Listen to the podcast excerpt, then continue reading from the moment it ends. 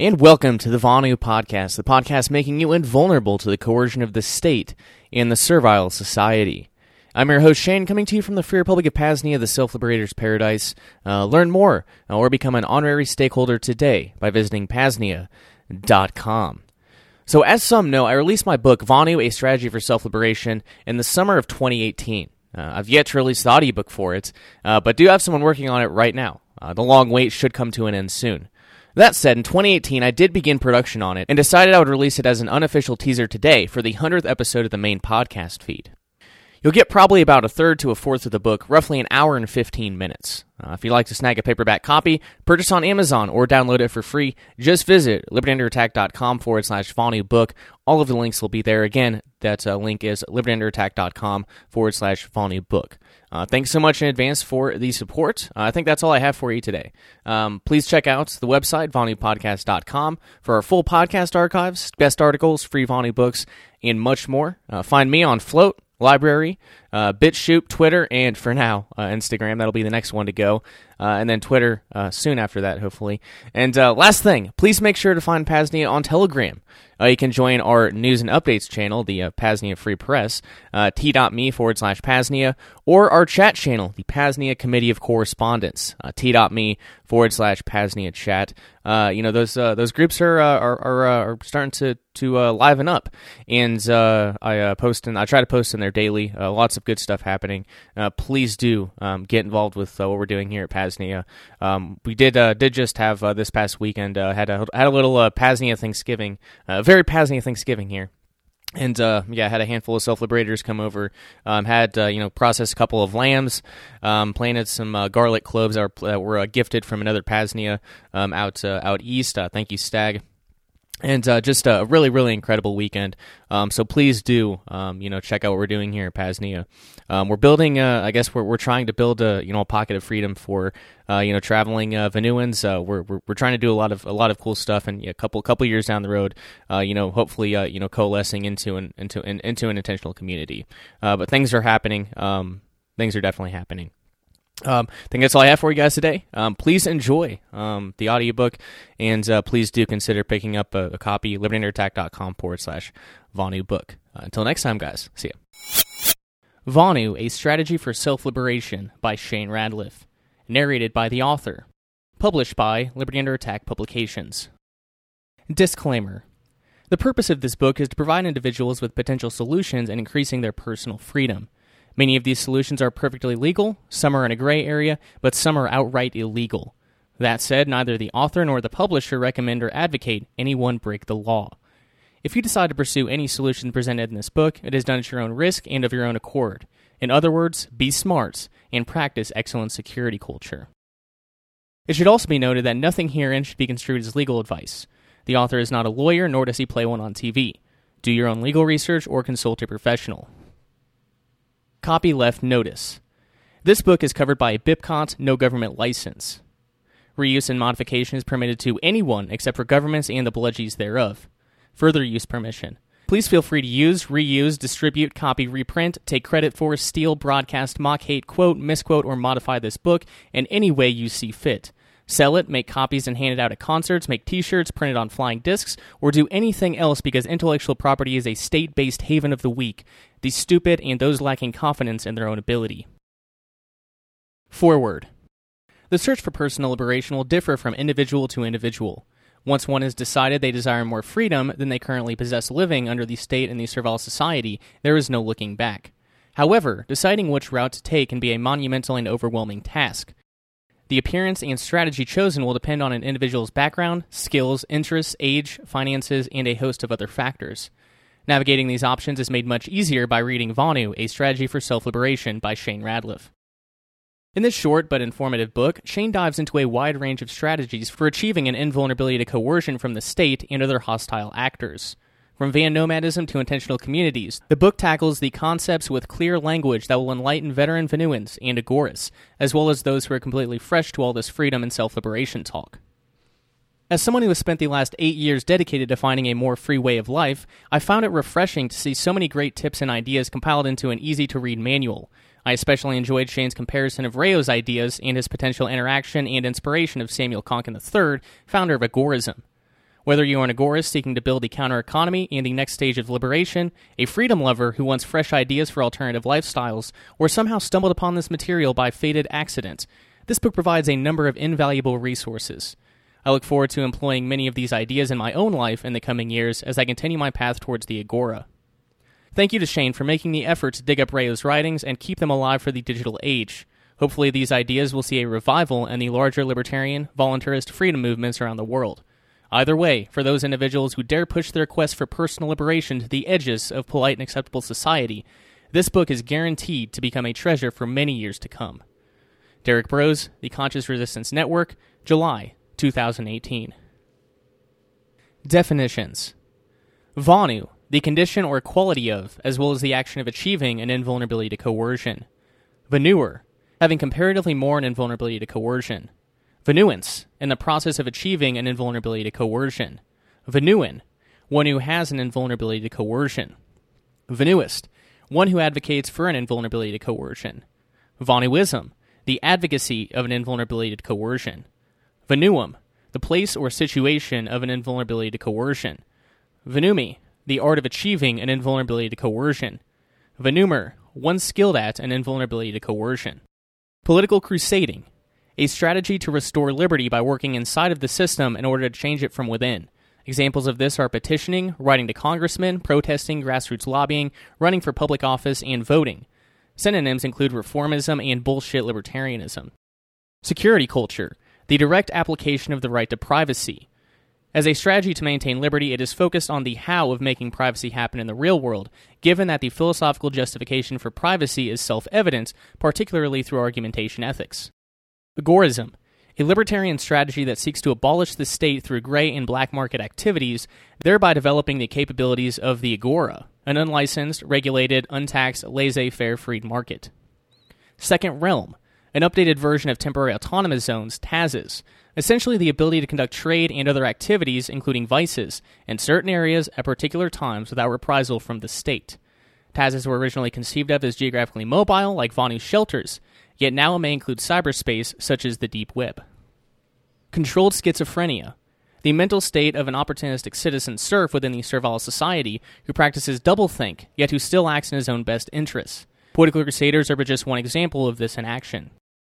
Collective movementism, an aggregate set of behaviors and actions that are aimed towards large scale socio political change in the furtherance of specific goals. Examples include the environmentalist movement, the alt right, the labor movement, the libertarian movement, the public lands movement, the anti war movement, the gay rights movement, the women's rights movement, and the civil rights movement. The servile society, a society that does not respect self ownership or individual liberty, but rather heralds the supremacy of government and authority. In other words, it upholds the collective as superior to the individual. A one directional isolation of import export is used to maintain access to the servile society's open but not free trading centers, yet denying them access to a Vonuan's home through importing goods and knowledge while exporting labor or products back out to the servile society. Legal interstices gray areas within the law that can be used to violate the spirit of the law while simultaneously keeping the letter of the law. Meantime, to harassment, the strength of VONU, usually expressed in years. MTH is typically used to gauge the profitable viability of concealing a venuum relative to one's competency at venumi. Freemate, a relationship style wherein the participants contract with each other individually rather than by way of the state. In other words, such issues are the concern of the people involved and no one else. Bludge, bludgy, a derisive term used by Vonuans to describe law enforcers, also called bluecoats, police extortionists, pigs, etc. Section 1 the philosophy of Vonu. Quote, the basic principle which leads a libertarian from statism to a free society is the same that the founders of libertarianism used to discover the theory itself. That principle is consistency. End quote. Samuel Edward Konkin III, New Libertarian Manifesto. Chapter 1 Vonu A Brief History and Introduction. Since humans have existed on this earth, coercion has been used to control, manipulate, and exploit individuals. It is an unfortunate fact of history.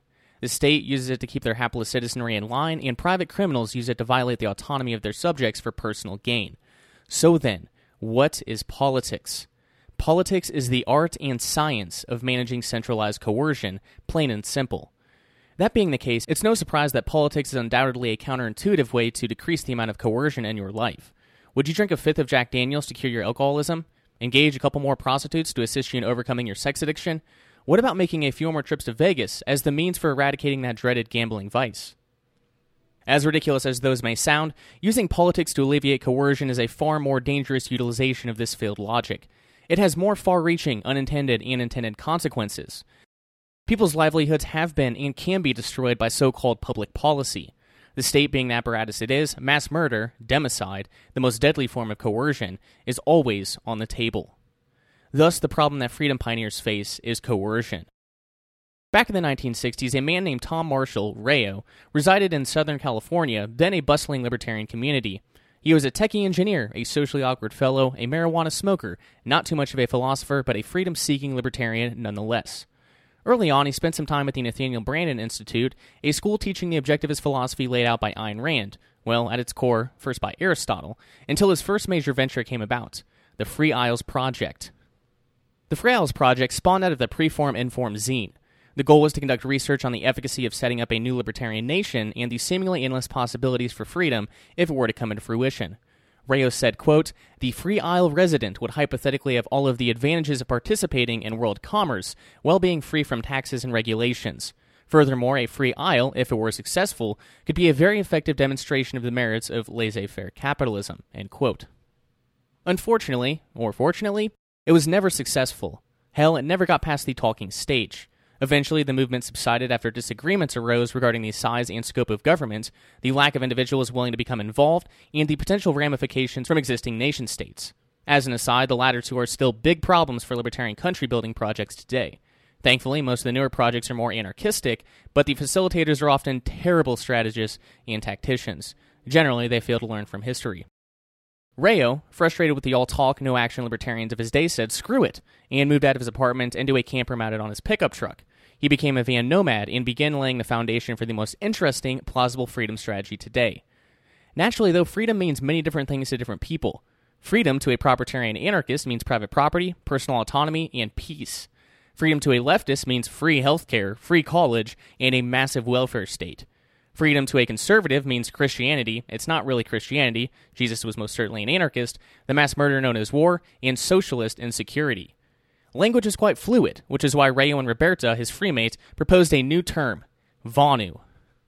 VONU is an awkward contraction of the words voluntary, not vulnerable, and simply defined is the condition or quality of, as well as the action of achieving an invulnerability to coercion. So, with one definition, Vonuans avoid the issue of subjective interpretation altogether. You know coercion and violence when you see it.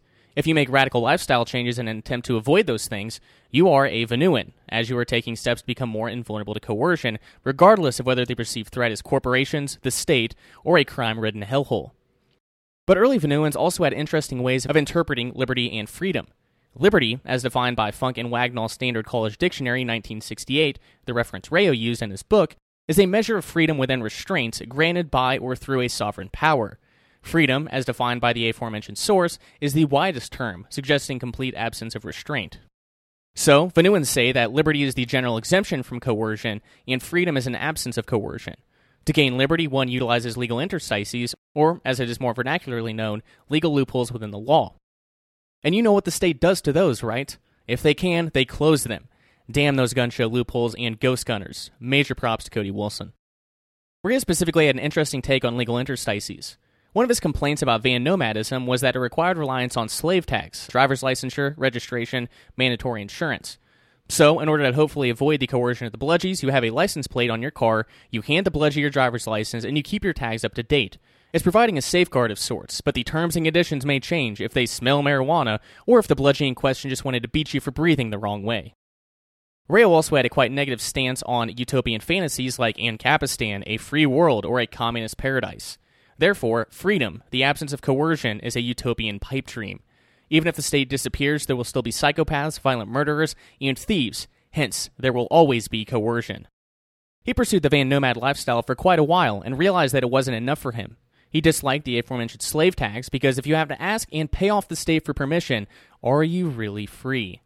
So Rayo decided that the wilderness Vonu life would offer him the most personal satisfaction, and he and Roberta moved into a polyethylene A tent deep in the Siskiyou National Forest. He continued to publish a few VONU publications, Preform Inform, Innovator, VONU Life, and wrote for others such as Libertarian Connection, the Eleutherian Forum, and Going Mobile, nestled up in his foam hut under his makeshift tent. His frustration with libertarians in the community at large increased, and all he saw around him were controlled schizophrenic political crusaders, see below. He once longed for Vonu associations, van nomad mobile communities, agoras, but his inclination to work with others waned like a recent full moon. As I receive more Vonu publications from his time, I hope to find out what truly happens. At this time, all I have is suspicion. He began to pursue troglodyte living and practice building underground structures when he mysteriously ceased communication and disappeared. All that remains is a portion of a letter he wrote to his correspondent, I think John Fisher, the editor of his first book, dated February 14th, 1974. Quote, My thinking has undergone major changes in the last several months on interfacing alternate economics, interrelations in general, I too am becoming very dubious as to the value of all Libertarian Club involvements. We do not intend to use the Libertarian Club in the future as an avenue for gaining non anonymous friends or associates. End quote. But the strategy he and other freedom seekers pioneered is still just as efficacious as it was before, and even more so thanks to advancements in technology. So, how does VONU differ from direct action more generally, such as the methods listed on the freedom umbrella of direct action? Well, with many of the strategies on the FUTA, you can more or less continue living the same lifestyle you did before. For example, a 9 to 5 job in the servile society, paying some taxes, etc., and receive some increases in your personal freedom. VONU, on the other hand, is a lifestyle change. It is a reorganization of your entire life, but the increase in personal freedom is quite substantial, and that's putting it mildly. Examples of these VONU lifestyles include van nomadism and wilderness VONU, both strategies Rayo and Roberta utilized, minimal sailboating, intentional communities, mobile or stationary, VONUing in cities, perpetual traveling, and utilizing ethical enclaves. I'll discuss all of these in, in substantial depth below, but first, let's take a look at the few honorable mentions of VONU by other libertarians. Chapter 2 Rayo's influence on the libertarian anarchist community.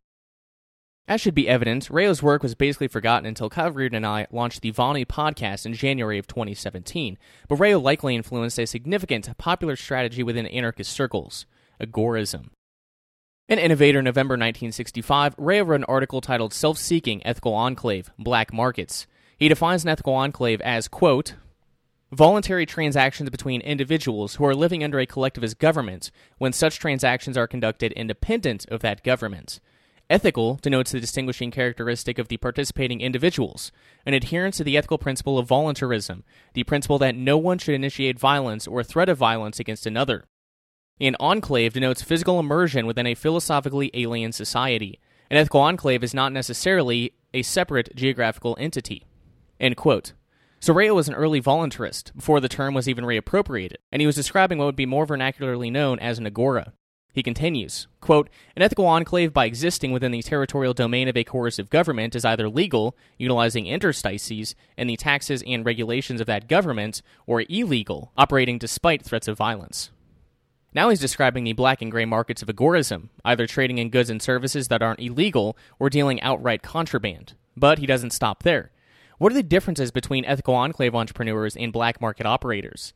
He says that the differences are significant. Quote, the mixed premise black market operator, while violating socialist laws, still holds, at least subconsciously, some of the premises embodied in laws. He may experience a depressing sense of guilt. He may act with the handicap of psychological conflict. The enclave entrepreneur, however, disavows not only the particular instance of initiated violence, but the collectivist morality as well. He experiences an exhilarating sense of righteousness. He acts with the confidence and certitude of psychological consistency. The enclave entrepreneur, furthermore, is dealing not only with immoral, by their own definition, criminals, but with producers, with moral individuals who are committed on principle to hold confidences and honor contracts. His costs of doing business, therefore, tend to be less. End quote. In other words, he's calling your typical black market operator a controlled schizophrenic, see below. The ethical enclave operator has an exhilarating sense of righteousness as he recognizes the attempted violations of his autonomy and his act of rebellion in restoring it. Furthermore, he discusses the significance of dealing peer to peer with like minded individuals. Thankfully, this is the direction things have been going for about 20 years with open source technology. Rayo was just, as always, way ahead of the curve. Recall the agorist notion of starve the state, then smash it. Even though ethical enclaves are one, just an option for Vonuans, not a requirement, and two, small scale focus with no goal of abolition, uh, Vonuans are satisfied to coexist in protracted conflict with the state, Rayo still believed black and gray market trading could be a thorn in the state's side. Quote, Ethical enclave trading profits participating individuals and promotes liberty in general by reducing the plunder available to the collectivist government. Plunder which should most probably be used to finance further violations of liberty, plus propaganda to rationalize the violations. The potential effect of ethical enclave trading should not be underestimated. Mixed socialist governments direct most of their extortions and regulations at trade. They tax primarily income and sales, but a transaction can easily be taxed only with the cooperation of at least one party to the transaction. Large scale non cooperation would render income and sales taxes ineffective and greatly reduce government revenues, an ultimate check on a state's capability for violence against its subjects. An ethical enclave would also encourage growth of a libertarian movement by adding self interest motivations. End quote. So it sure as hell sounds almost identical to the strategy Sam Konkin, SEK3, proposed. The last question to answer is Was Konkin familiar with Rayo uh, and or Vonu? The answer yes, undoubtedly. The following four excerpts are from articles published in the Southern Libertarian Review, January to June 1975, all authored by Konkin, all of which you can find online by visiting VonuPodcast.com. 1. Anarcho Zionism. Quote, the preform crowd either browned out or went into escapist trips, such as becoming nomads, troglodytes, or wilderness dwellers. They sought invulnerability to coercion, or VONU, and preform inform became VONU life. Recently, it sputtered to a halt, and the paranoia freaks drifted back to civilization. End quote. From that, we can gather that SEK3 was familiar with the Vonuans and their goals, likely from the publications themselves. As can be seen, his perception of them was quite gloomy, to say the least. 2. Carrots and Sticks. Quote, Before I leave Southern California, let me not slight anyone, but simply affirm that there are many libertarians I know well enough to exalt, but who have not the general fame for their less persistent endeavors, generally due to working for a living, an affliction found rarely on the East Coast. And there are others of fame that do not enjoy my personal knowledge, such as Joe Galambos, Natalie Hall and Skye d'Aureous, El Rayo and Naomi Gatherer, and Lou Rollins, whose good and worthy efforts will someday earn them a more adept chronicler. So he's highlighting the achievements of various individuals, two of them being Rayo and Naomi Gatherer, aka Roberta, Dr. Gatherer, his freemate. Additionally, our conception of Rayo during the 1960s and 70s is that he was not very well known. It seems like he was part of an extremely niche crowd, and if he enjoyed fame, it was not by the popular definition. That being said, the way Konkin phrases that last portion is interesting. Is it possible that Rayo was more popular than we originally assumed? Were or are there more Vonuans than we initially figured? Possibly. 3. Libertarian Strategy 1. Quote, so that we are not condemned to relive it, let's review our history. As of December 1968, libertarian strategy was directed either toward influence of the conservatives or a conversion of the independents. It was wholly educational or retreatist. Robert LeFevre's Rampart College, Leonard Read's FEE, Joe Galambos' FEI, Nathaniel Branden's NBI, F.A. Harper's IHS, and Frank Chodorov's ISI were all educational institutes. The Vonu Lifers, Atlantis Group, and Olive Rights were seeking escape Except for the liberal innovators' leafleting of the Cow Palace in 1964, no libertarians were involved in a political campaign except as deviationist individuals. Many supported Nixon in 1968, but they were clearly of conservative leanings. Ellipses. Many libertarians also turned inward with incessant psychology sessions and in group self criticism. This was the movement as reflected in 1972 in, say, New Libertarian Notes, and which could be pieced together from RAP, Libertarian Forum, Reason, Academic Associates Letter, Vonu Life, Freeman, SIL News, Pacific Libertarian, and many local newsletters. End quote. Regarding the first quote, SEK is quite accurate in stating that Vonu lifers were seeking escape. Although Rayo does discuss Vonu in cities, he notes that, quote, I know of quite a few Vonuists and libertarians who live Alan Humble's way, but I know none who seem to like it for very long, end quote. This is mainly due to the city's psychological pressures of the statist servile society, which is why Rayo prefers to live far enough back in the woods. Other than that minor point, SEK3 is correct. The second excerpt is particularly interesting, though. Unfortunately, the only Vonu Life articles I've read are those found within Rayo's book and any that have arrived in the batches of Vonu publications we've digitized. From that, I certainly don't gather the incessant psychology sessions or in group self criticism. Rather, from the entirety of the book, it mainly consists of back and forth discussions on strategy, with some philosophy sprinkled in. I'm not sure what SEK3 is referring to here, but it's definitely possible that he's correct. Until we acquire a more complete library of those publications, we'll just have to take his word for it. Number 4. Counter Campaign 76. Quote, and who could we all agree on without sacrificing our principles?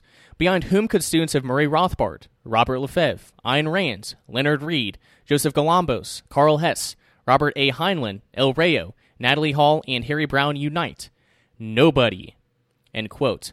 The point is this Samuel Edward Konkin III, SEK3, was certainly aware of Rayo and had followed his work. Therefore, we can safely assume with a lot of evidence and similarities that agorism is a reformulation and development upon Rayo's concept of ethical enclaves. Those aren't all the notable mentions of Rayo or Vonu, but we're damn near the end. In the August 1987 edition of Liberty magazine, two articles discussing Rayo and Vonu were published.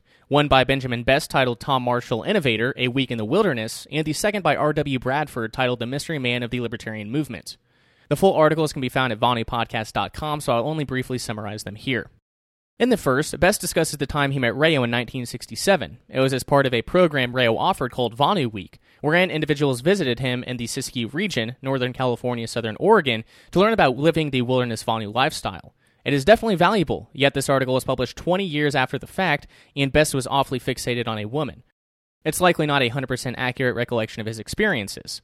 The second is more so a retrospective, wherein Bradford discusses the focus of the libertarian community at the time of Rayo, in addition to how far outside the box Vonuans were thinking and doing. In regards to Rayo's disappearance, Bradford writes, quote, Some people speculate that he grew weary of his paranoid lifestyle and returned to straight society to live an ordinary life. But others, those who knew him most intimately, believe he succeeded in achieving Vonu, that he continues to live today, deep in the mountains of southern Oregon, living a fulfilling life as a hunter gatherer, free at last of the oppression of the state. Knowing Rayo as intimately as I feel I do, there's no way in hell he could have just given up and returned to the servile society. So, my speculation is that he continued living the wilderness Vonu lifestyle, probably mostly in underground structures, until his death. As far as scouring the internet, those are all the honorable mentions I've found of Rayo and or Vonu. It's worth noting that in Jim Stumm's publications, for example Self Liberation Notes, Ocean Freedom Notes, and Going Mobile, there are many letters discussing Rayo and or Vonu, but those all took place from the 1970s to 1990s. You can download all of them for free by again visiting VonuPodcast.com. He certainly had a drastic impact on the libertarian community, even though the majority of the adherents have never heard his name.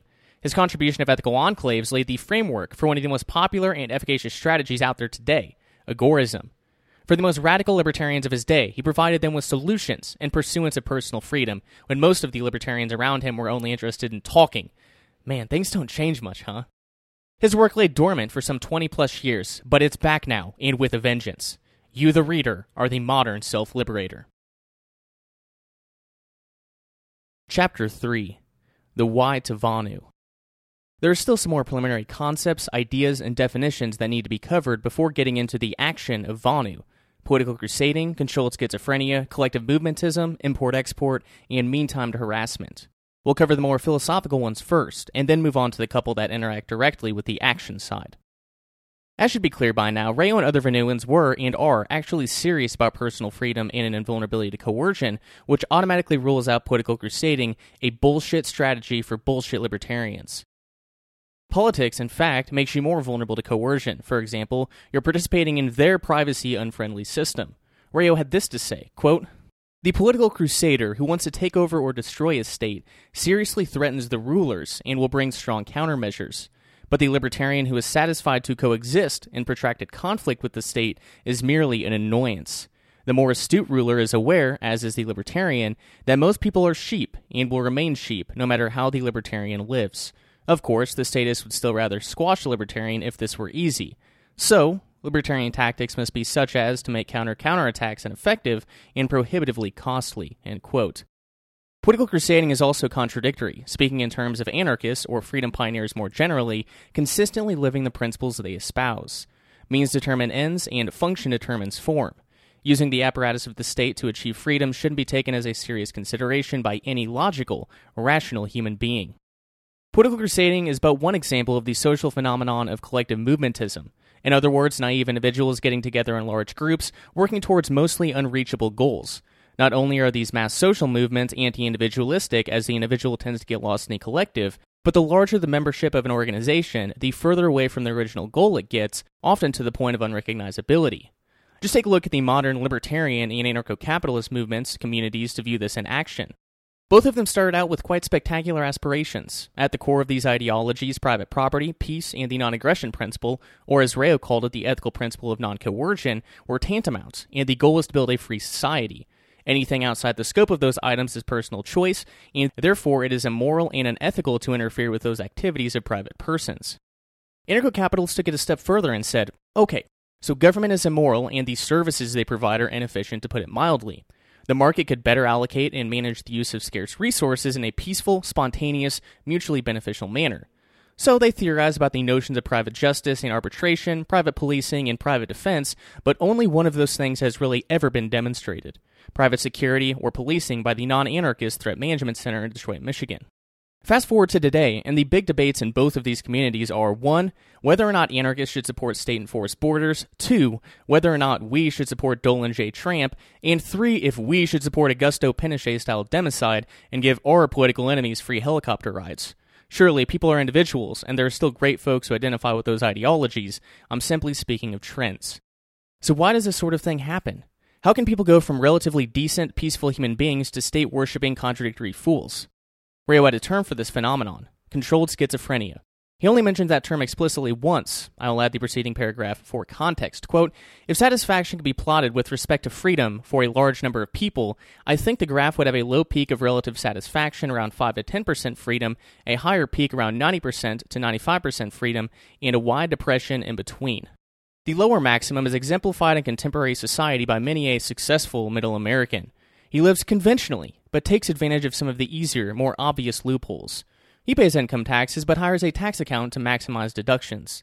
He registers for the draft but goes to college in hopes of being made a technician instead of a target. His mental state is one of controlled schizophrenia. He believes most of the status myths in which he was indoctrinated, yet maintains a modicum of skepticism. He goes to church or at least accepts their standard of morality, but is not above having a drink at a nude bar. He is largely rational in his work, but keeps his rationality compartmented. He does not, dares not, critically examine his life as a whole. Although self maintained schizophrenia leads to unhealthy and unhappy complications, on the whole, the opportunistic serf may have it better than his more consistent, more gullible, less self motivated brother who is drafted and becomes a target, and a paraplegic rotting in a VA hospital, or struggling along in a low paying, high tax job with a load of installment debts. Other examples of controlled schizophrenics include anarchist politicians, libertarians or anarchists for Donald J. Trump, anarcho secessionists, state nullification advocates, and political crusaders, generally speaking. All of these folks failed to exorcise the collectivist spooks from their head and ended up backsliding into servile society games if they ever gave them up at all. So a sort of formula can be put together. Political crusading plus controlled schizophrenia plus collective movementism equals the state of servile society. The state of servile society is the main enemy of the Vonuan, the items on the left side of the equation being elements thereof. So Vonuans pursue radical lifestyle changes to become more invulnerable to the coercion of these controlled schizophrenics at large. But how does one gauge whether or not their current lifestyle makes them more invulnerable to coercion and to what degree? Well, right at the outset, Rayo formulated the idea of mean time to harassment, which he defined as, quote, the strength of Vonu usually expressed in years. MTH is typically used to gauge the profitable viability of concealing a Vonuum, the place or situation of an invulnerability to coercion, relative to one's competency at Vonumi, the art of achieving an invulnerability to coercion. He includes the following visual aid, which can be found in the Kindle or paperback copy of the book. Since the image isn't the clearest, please allow me to explain what's going on here. On the vertical axis, we have the degree of Vonu and MTH, or number of years a Vonuan can predict to live undiscovered. On the horizontal axis, we have the difficulty in concealing a Vonuum, the place or situation of an invulnerability to coercion, which is equivalent to the amount of activity within said Vonu shelters, regardless of what type it is. The chart includes summer survival, all weather survival, comfortable home, small workshop or laboratory, small manufacturing, light industry, and heavy industry. So the idea is that the less mobile, larger a Vonuum is, the harder it is to conceal, the higher competency required for the increased activity, and an overall likely drop in the amount of years it will take for it to be discovered.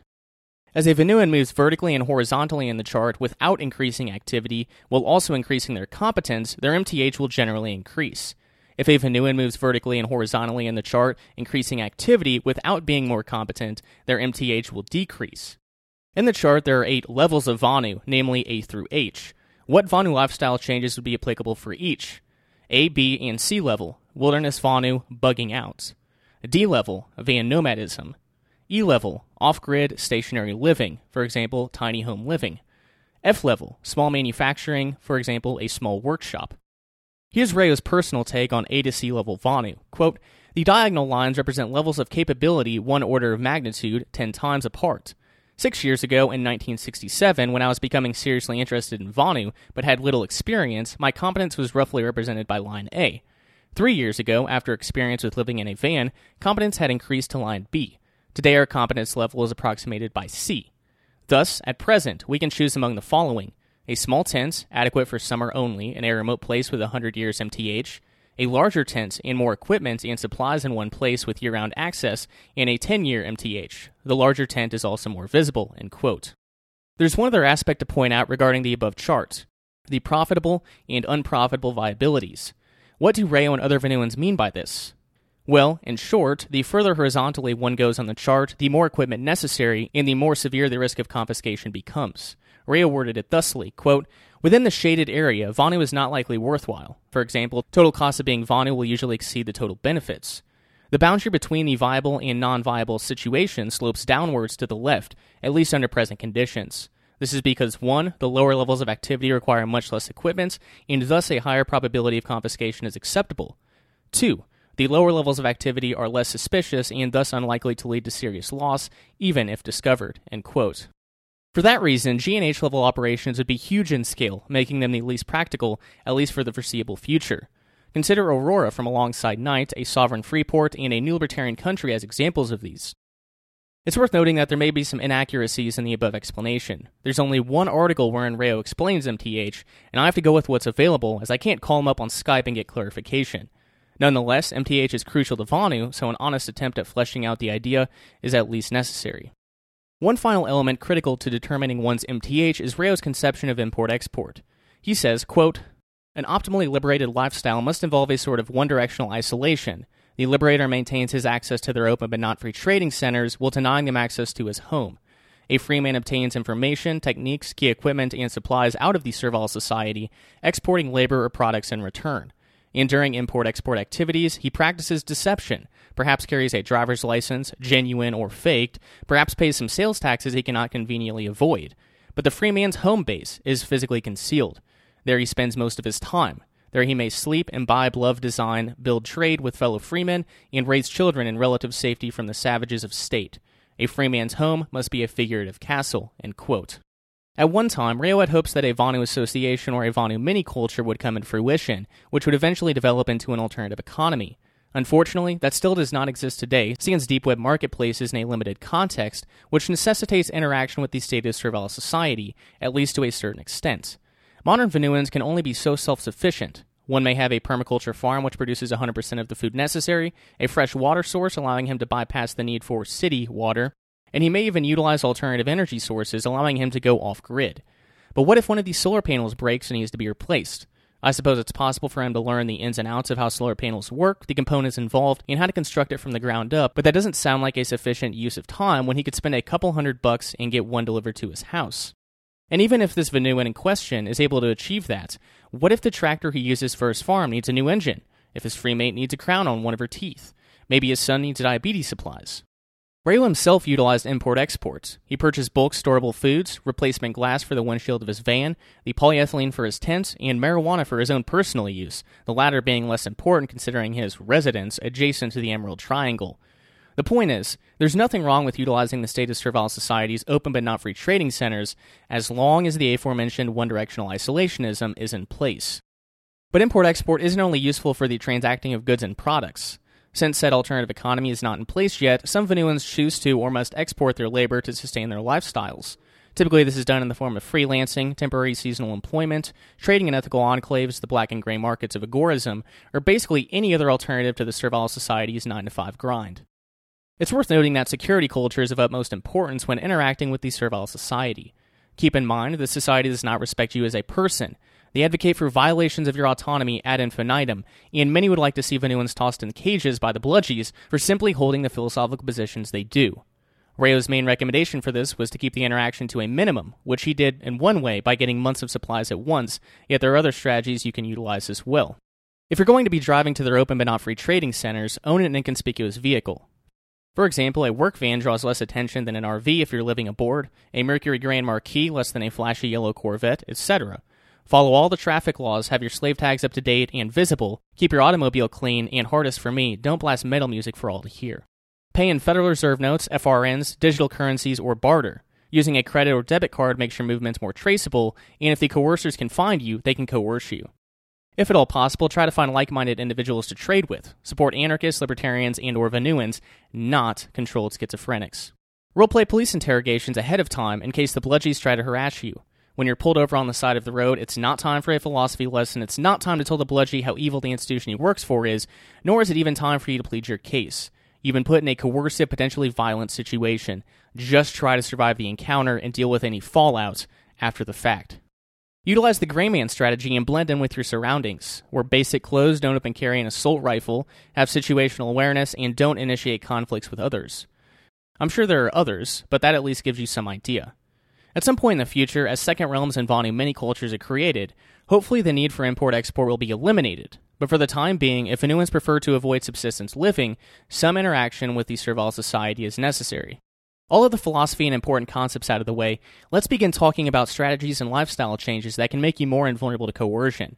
In other words, quote, now that a collective movementism, also called bullshit libertarianism and political crusading, has been discredited as a libertarian strategy, it is appropriate to re examine strategies which treat freedom as an individually achievable way of life and marketable commodity. End quote. You're listening to an unofficial teaser of the audiobook for Vonu A Strategy for Self Liberation by Shane Radliff, narrated by the author. To purchase the paperback or download it for free, please visit libertyunderattack.com forward slash Vonu book or libertyunderattack.com to check out our full selection at LUA Publications. Section 2 The Practice of Vonu. Quote, Whether one will be happier as a free man or as a slave partly depends on the individual, but this choice is not open to most libertarians. Relative contentment and servitude is possible only for those who believe in it. Most libertarians are too independent and well informed. For libertarians, the choice is between freedom and neurosis. End quote. Rayo, November 17th, 1970, Libertarian Connection. Chapter 4 Setting the Stage for Solutions. So, what counts as a Vonu freedom strategy? Basically, any lifestyle change that makes the practitioner more invulnerable to coercion. Ray offered a number of suggestions, but it's important to keep in mind that Vonu was years for the making, and that, quote, a lifestyle which was Vonu 100 years ago may not be Vonu today. Some lifestyles Vonu today were not possible 100 years ago and may not be Vonu 50 years from now. End quote. In other words, there are no silver bullet solutions, and Vonu is implemented on an individual basis. What works for me may not work for you, and vice versa. It's also important to note that some strategies may not have even been conceived of yet, and others may be impossible at present due to technological capabilities, for example, space steading. Let's begin our examination of potential lifestyle changes in pursuance of personal freedom. Chapter 5 Go Gypsy Now. Nomadic lifestyles seem to be the most efficacious paths toward personal freedom and an invulnerability to coercion. If the coercers can find you, they can coerce you. Constantly moving around can serve as one solution to this problem. There are a number of these nomadic lifestyles, each with its own specific obstacles, initial level of investment capital, and other natural barriers to entry. For the freedom pioneer interested in adventure and traveling, nomadic lifestyles may be the answer. In this section, we'll cover van nomadism or vehicle nomadism more generally, minimal sailboating, perpetual traveling, wilderness Vonu, and mobile intentional communities. Chapter 6 Van Nomadism Van nomadism was the first strategy Rayo pursued, and for good reason. Not only is it the easiest lifestyle change in pursuance of freedom, but it just so happens to be the cheapest. As evidence of the latter, ask your average individual in the servile society what their biggest expense is. The answer will almost undoubtedly be housing, regardless of whether they rent or own.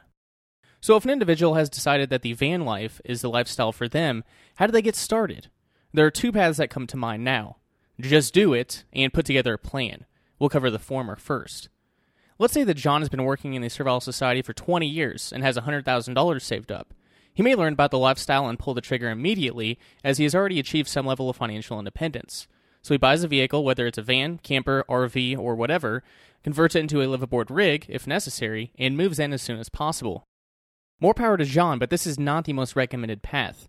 Clearly, van nomadism is a radical lifestyle change compared to stationary dwelling. He'll likely have some issues adapting early on, especially in trying to figure out what to do with the extra 40 plus hours a week not spent in his servile society 9 to 5 job. The likely drastic shift towards being extremely self sufficient will probably be difficult as well. Also, consider the fact that his vehicle won't be connected to the grid. He will have to learn how to keep up on his hygiene without running water. He'll probably have to get electricity to his rig to power his devices, in addition to just adapting to living in a space the size of an average bathroom, among other things. One remedy to these problems is to make a plan and take small steps towards the eventual goal of van nomadism. Take my situation, for example. Being a poor 26 year old, I don't have a nest egg to sustain myself for a year or two on the road, let alone the capital investment necessary to purchase and convert a van at this time. Even worse, I have debt to take care of before I set sail for sunnier waters. So, for me, this will be a one to two year journey, which I'm becoming more and more okay with, as the more time I take, the more prepared I will be. As Jason Booth, my co host on the Vonu podcast, always says, proper preparation prevents piss poor performance. Let's take a look at my situation more specifically to see how such a lifestyle could be decided upon and planned for. I first heard of van nomadism back in mid 2016 when I initially came across Rayo's book. It was interesting, sure, but I had no desire whatsoever to pursue the strategy. Reason being, I was extremely passionate about the prospects of finding freedom on the open ocean, minimal sailboating, see below, but unfortunately, I didn't have the investment capital necessary to purchase a sailing vessel. I've never sailed a boat, and I still, to this day, have no idea how to traverse the high seas. So I continued my research into freedom strategies for another two years, still almost entirely unsure as to what my future would hold, until one weekend on YouTube. Towards the beginning of 2018, I stumbled across yet another van conversion video and ended up spending the entirety of the weekend, and most of the month, watching similar contents. I fell in love with the lifestyle concept and made the decision I'm going to be a Vonuan van nomad. It was time to make plans and bring this freer future into reality. I started by brushing the figurative dust off the Excel spreadsheet containing my frugality budget I had put together a year prior, but failed to stick to for any significant period of time. I updated my income, adjusted my expenses, and recalculated the amount of money I would have left over. Unfortunately, as I mentioned above, the leftover money was not going to savings or my new home on wheels, but was actually going to first realm banksters in the form of credit card debt, and at the time of publication, still is. However, there was and is still plenty to do in the meantime namely, make frugality a habit, get rid of a bunch of stuff I had no need for, minimalism, adjust my diet to what I envision it being on the road, for example, little fast food, no microwavable meals, less meat as it is an expensive source of protein, etc. Conduct market research on vans and take some for test drives to figure out what feels best to me, ponder and plan the van conversion, see below, research the best, most affordable, easiest to configure off grid energy setup, build up my freelancing portfolio, generate a handful of passive income streams, this book being one of them, and probably even a few other things, but you get the point. Even if you aren't ready to live your chosen Vonu lifestyle now, there are always things you can do to prepare for it. The above list are all things I'm currently doing, as I'm still paying off the aforementioned debt, although I'm getting closer. Once that account is closed, the fun truly begins. Let's talk about those next steps and considerations purchasing a vehicle for living aboard, the conversion itself, making money on the road, potential legal interstices to exploit, and the modern van nomad community. Choosing a vehicle for living aboard. This is a crucially important step, but that goes without saying. Not only are you purchasing a vehicle, but you're purchasing your mobile home on wheels. The vehicle you choose could very well make or break this lifestyle. It could take you on the most incredible adventures and provide you with a significant increase in freedom, or it could lead you down a road of misery. Recall the saying proper preparation prevents piss poor performance. What sort of considerations should be taken into account? First and foremost, space. How much room do you need to live relatively comfortably with most, if not all, of your belongings? If you'll be vonuing with others, how much more additional space will be necessary? In other words, would upgrading from a Chevy Astro to a Mercedes Benz Sprinter van, a super common choice, be enough, or are you now in the realm of campers, RVs, or schoolies? Regardless, you're going to have to get rid of some stuff. Frugality and minimalism are requirements for most van nomads. Secondly, your purpose. What is your purpose for pursuing this lifestyle? Are you going to be a van nomad living in a large city with various squat spots? Are you looking for the most isolated, beautiful wilderness locations? Maybe a blend of both? Regardless, this is extremely important. If you're pursuing the former, you'll constantly get harassed with a massive Class A RV. They'll run you out of town one way or another, whether it's the bludgies or the hostile nature of the servile society to alternative lifestyles. Instead, you should find a vehicle that is suited for stealth camping, whether that is a work van or box truck. On the other hand, if you're looking for wilderness adventures, your vehicle will need to be outfitted differently, although it would still be wise to configure it in such a way that you can stealth camp if necessary. Thirdly, your budget. Do you have a large amount of investment capital, or are you like me and looking for something on the lower end price wise? There are benefits and drawbacks to both, just as with anything in life. If you can afford a new or newer Sprinter van, you might be better off by not having to worry about breakdowns or repairs for some time, and you may have a more luxurious home on wheels. But you also have to pay for full coverage automobile insurance on a 30 plus thousand dollar vehicle. Repairs will likely be more expensive as well. One vlogging couple I follow spent $15,000 replacing the engine in their Sprinter. Granted, they were in Mexico. Additionally, newer vans come chock full of electronics and those can fail. If they do, you'll likely not be able to fix it, and even if you are able to, you probably won't have the tools instruments necessary to do so. They're typically expensive specialty parts, making you more reliant upon the servile society. If you're traveling through the barren desert, far away from civilization, and a sensor malfunctions on an otherwise perfectly functioning vehicle, you might be dead on the side of the road until help arrives. The more features, the more that can fail. It's worth noting the computers and possible internet connectivity in newer vehicles. These can certainly be used to track your location, making you more vulnerable to coercion, not to mention that these computers can be hacked remotely to take over your vehicle. Recall the bizarre death, murder, of journalist Michael Hastings a few years back, in addition to, I think, the Vault 7 leaks in late 2017. Granted, I highly doubt any Vonuan would make themselves such a target where that could actually be possible. If it were, they probably wouldn't be a Vonuan, huh? With older vans, there are less electronics, making them easier to repair yourself. Parts are everywhere for these vehicles, too. Sure, breakdowns can still be expensive and painful, but you'll probably be in a better financial position when it's all said and done. The most common vans that fall into this category are Chevy Express work vans, Dodge conversion vans, and Ford E Series vans. Fourthly, fuel. Diesel engines typically get more miles per gallon when compared to unleaded engines of the same size, but they can be more difficult for the average individual to work on depending upon the vehicle in question. Do some market research of your own and discover what will work best for your situation and applicable expertise. Lastly, two wheel drive or four wheel drive. In my search for vans so far, this has not been a major focus. Reason being, a two wheel drive van could get me mostly anywhere I'd want to go, and if I were ever to get stuck on a beach or something, I would have the tools on hand to get myself out. Oh, the things you learn from van nomads on YouTube.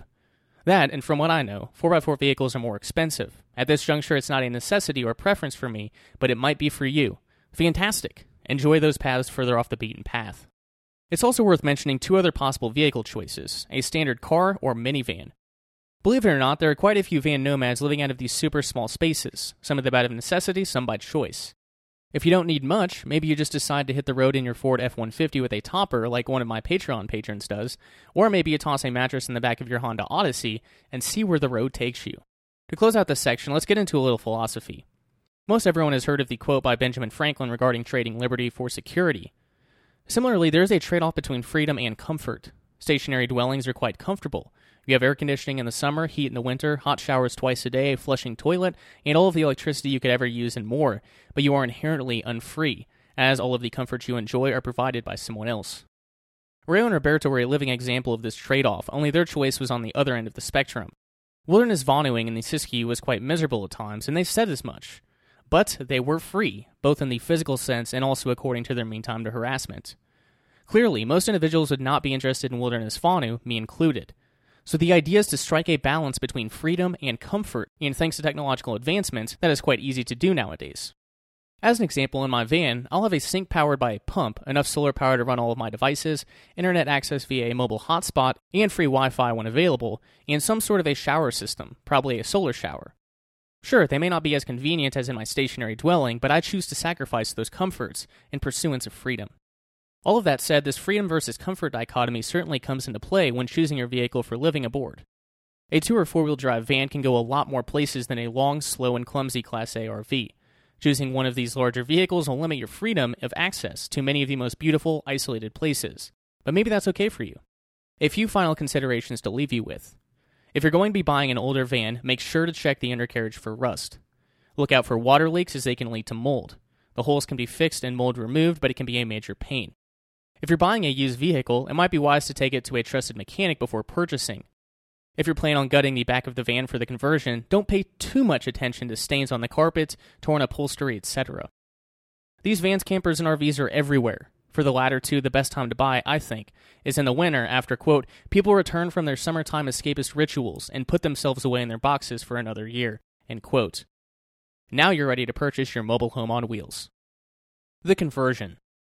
You purchase your mobile home on wheels. Congratulations. What's next?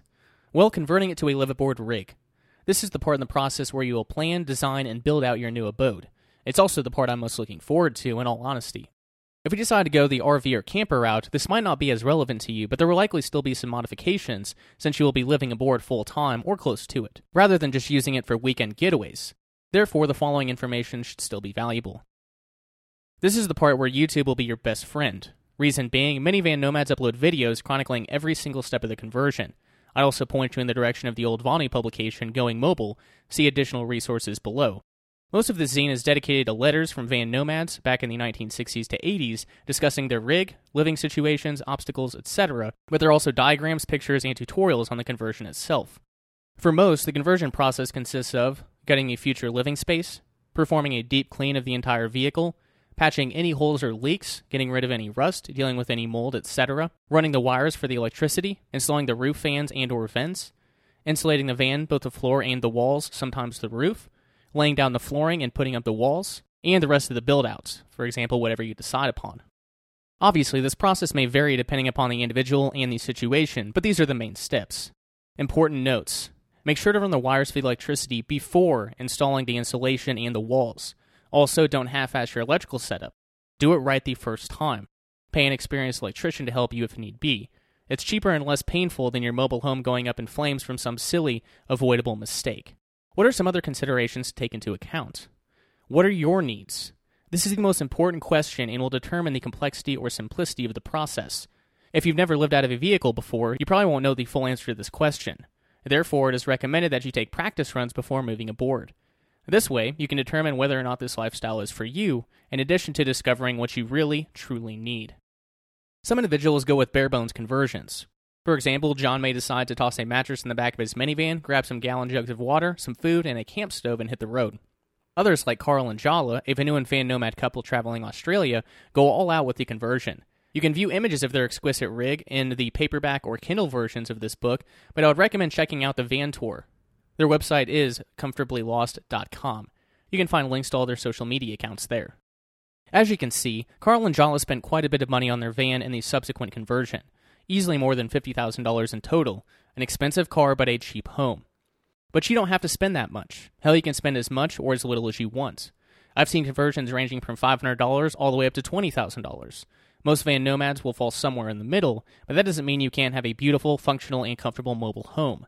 Here are some features you'll undoubtedly add during your conversion a bed, a kitchen area, possibly a cooking stove, and a sink. Be sure to vent this outside to avoid carbon monoxide poisoning, storage, lots and lots of easily accessible storage space, a way to dispose of human waste, some sort of a system to keep up on hygiene, for example, a shower, wet wipes to hold you over until your next visit to Planet Fitness, etc., a roof vent, electricity source, gas generator, solar power, wind power, etc., blackout curtains for privacy if you have windows, locks inside and out for safety and privacy. Here are some other important considerations to take into account. Make sure everything is secured in the vehicle, the big, heavy things most importantly. You don't want your belongings launching across your vehicle in transit, and God forbid if you were to get in a high speed accident, you don't want those to turn into projectiles. Use lightweight materials when converting your vehicle and keep track of all of the weight you'll be adding to it. Try your best to keep it under the maximum recommended weight. Reason being, overloading your vehicle will impact the handling, braking, gas mileage, etc. Don't let the perfect be the enemy of the good, though. Keep in mind, pursuing Vonu is a lifelong endeavor. As you gain more experience and become more competent, you will always find ways to improve upon your Vonu home base hence why many YouTube van nomads have multiple conversion series on their channel. I could go into a lot more depth, but considering the communication format of this medium, I'll stop here and turn you over to the modern van nomad community on YouTube. They're seriously a helpful bunch. Making money on the road. Most individuals pursuing van nomadism will be leaving their full time job in the servile society. Some will have savings enough to live for many years, and others will have to find ways to make money on the road. Looking at damn near 100 different case studies, van nomads, the average cost per month of this lifestyle is 500 to $1,000 a month, or 6,000 to $12,000 a year. This includes the following core expenses car insurance, food, gas, Planet Fitness membership, AAA membership, cell phone plan, mobile hotspot optional, basic health insurance, vehicle repair, and maintenance. There will likely be additional expenses, but those will be determined on an individual basis. For example, I need to factor in diabetes supplies, test strips, insulin, vape juice for my vape pen, and medical cannabis, as I will first be venturing out to Colorado in an attempt to cure or at least treat this dreaded autoimmune disease. Some may fear the unknown. How will I make enough money to survive on the road? Now that you know the average cost of this lifestyle, I hope that fear has been quelled at least to a certain extent. It's not difficult to make $1,000 a month, the higher ends, if you're willing to work. So, what are some ways to generate that income? First off, as I mentioned above, many Vonuans utilize temporary and seasonal employment. When I venture to Colorado, I plan on taking temporary jobs at ski resorts, free lift passes, but it's not limited to that, of course. This is a terrific option for Vonuans. Please allow me to explain below. Situation An individual takes a three month seasonal position at the going rate of $10 an hour. He nets $400 a week, $1,600 a month, and $4,800 for the entire gig, the theft known as taxation not included. If he or she is living on $750 a month, that comes to $2,250 in living expenses during the time of the temporary position. That leaves the individual in question with $2,550 in savings, or three months of the van nomad lifestyle when it's all said and done. So, hypothetically, a van nomad could take two, three month long seasonal jobs a year and live comfortably while having the other half of the year open for adventure. That sounds like a sweet life, right? It puts the two weeks of vacation Servile Society benefit to shame. But there are other avenues available to van nomads, like creating self liberational media. Believe it or not, van nomadism is kind of trending, you could leverage that to make some additional income by starting a YouTube channel, a website, or a blog. You could write a book and sell it, etc. One cautionary note YouTube has been known to shut down and demonetize channels for no reason at all. Get well that getting's good, as the saying goes, but do not rely upon it. The smart Vonuan will never rely upon one single source of income, anyways. Digital nomadism, more generally, is probably the most popular way van nomads make money on the road. This typically consists of freelancing or an entrepreneurial business of some sort. Do you have any marketable skills you could leverage? Think graphic design, website design, coding and development, online marketing, or a consulting biz. These are in demand, and businesses and corporations often hire freelancers at higher rates, as it is a lot cheaper than hiring a formal employee. There are three other potential options I learned about from other van nomads. Apparently, individuals have had some success with posting gigs wanted ads on Craigslist and Facebook, option 1 and 2. If you're rolling into town and need to make some extra cash, you might try that. I've heard the money isn't always great, and that it can sometimes turn into some tedious odd jobs, but regardless, it's an option if you're in a crunch. The third option is actually quite incredible for van nomads delivery and driving services like Uber, Uber Eats, Postmates, etc. If you're ever in a crunch and need to make some money, find a larger city and do some delivering. As long as you have a smartphone, you're almost always in a position to make money. That's huge. Quitting your job in the servile society can surely be daunting.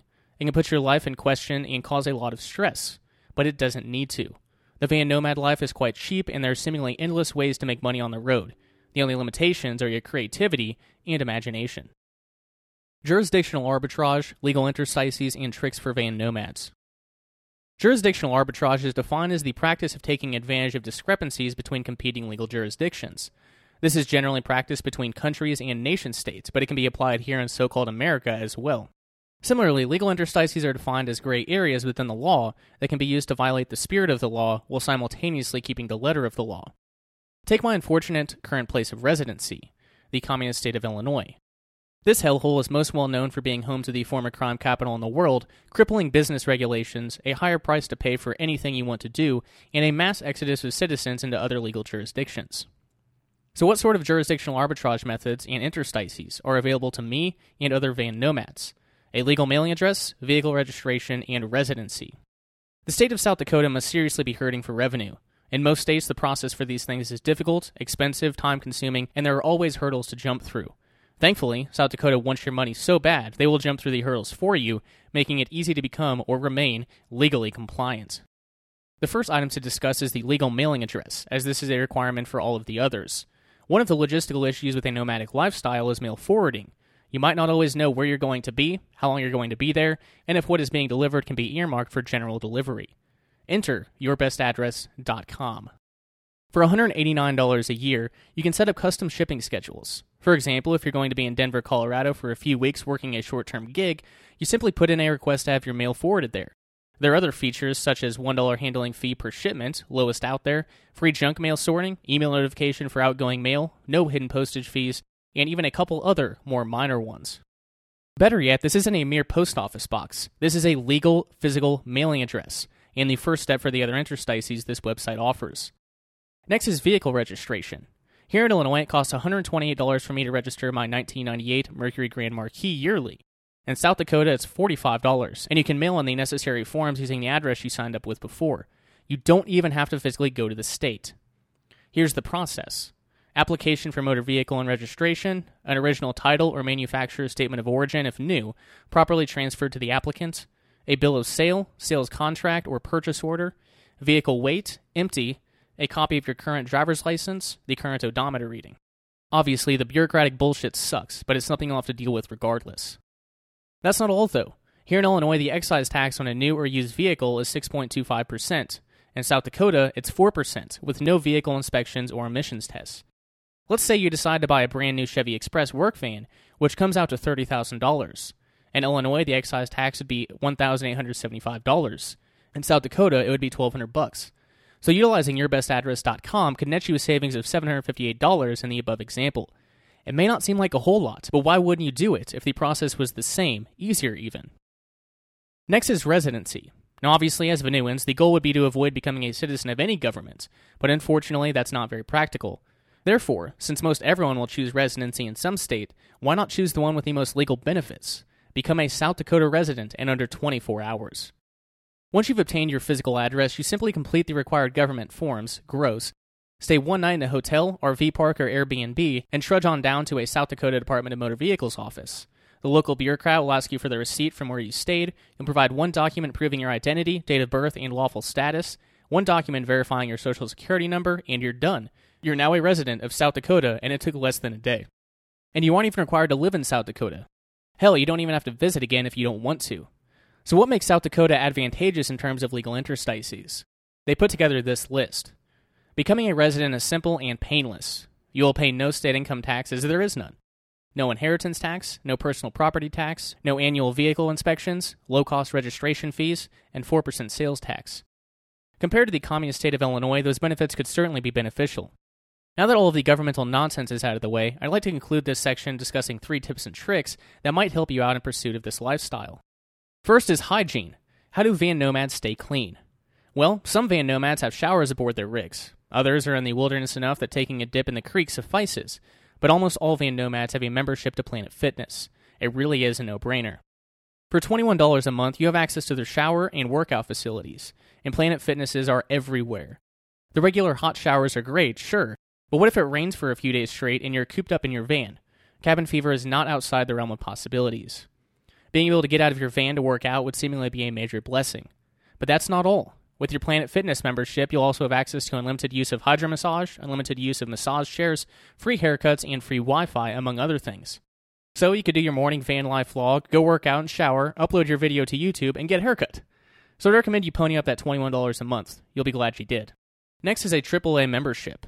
If you aren't familiar, this yearly subscription service offers roadside assistance, emergency battery service, fuel delivery, lockout services, tire services, and more. They offer three different tiers Classic, $58 a year, Plus, $93 a year, and Premier, $123 a year. As an example, let's take a look at their mid level tier.